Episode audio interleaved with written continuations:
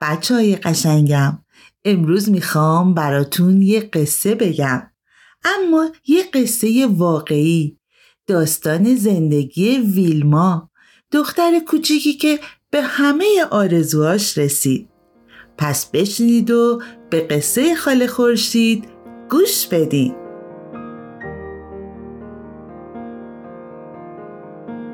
ویلما دختر کوچیکی بود موهای هنایی رنگ و صورتی شیرین و لپایی پر از ککمک.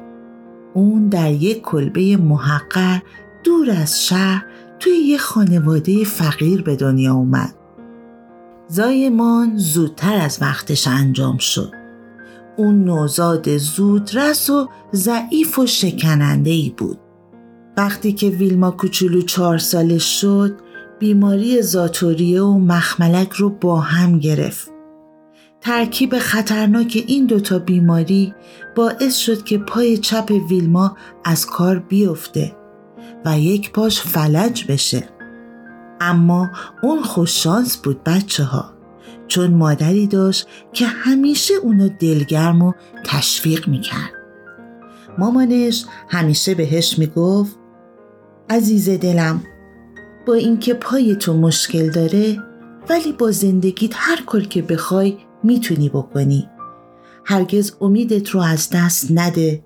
تنها چیزی که احتیاج داری ایمان به خدا تمرین و استقامت در کارها و جرأت داشتن و مقاوم بودنه.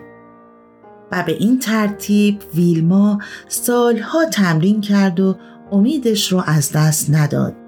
و بالاخره در سن نه سالگی دختر کوچولی ما بست های آهنی پاشو کنار گذاشت و برخلاف اونچه که دکترها می‌گفتن که هیچ وقت نمی‌تونه راه بره قدم های منظمی برداشت و راه رفت. خدای بزرگ من می‌تونم راه برم. ممنونم که منو ناامید نکردی. این مثل یه معجزه میمونه. خدایا هیچ وقت نذاشتی ناامید بشم. ازت ممنونم. حالا می‌تونم به همه آرزوهام برسم. ویلما یک آرزوی باور نکردنی داشت. آرزو داشت بزرگترین دونده زن جهان بشه. اما با پاهایی مثل پاهای اون این چه آرزو و چه معنایی می‌تونست داشته باشه؟ ویلما در سیزده سالگی در یک مسابقه دو شرکت کرد و در تمام مسابقات آخرین نفر شد.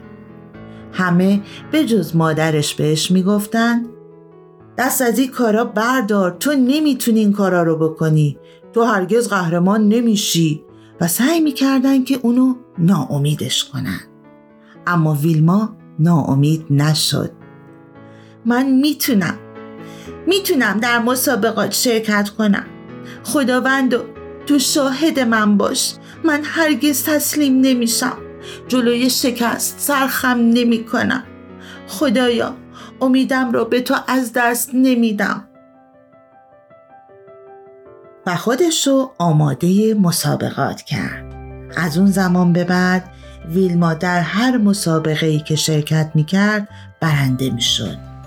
در سال 1960 بود که تونست به المپیک بره و اونجا در برابر اولین دونده زن دنیا روبرو بشه. یکم ترس به دلش افتاده بود و باورش نمی‌شد که به این مرحله رسیده. ولی مثل همیشه با اراده قوی و امید به خدا برای دو صد متر آماده شد. ویلما پیروز میشه و در دو دیویس متر و دو 400 متر سه تا مدال المپیک می‌گیره.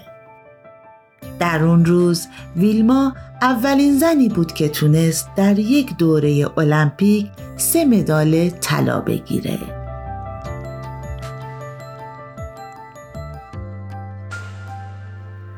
بچه های خوبم در حالی که همه به ویلما می‌گفتن که نمی‌تونه دوباره راه بره اون امیدش رو از دست نداد و خودشو برای اونچه که می‌خواست آماده می‌کرد.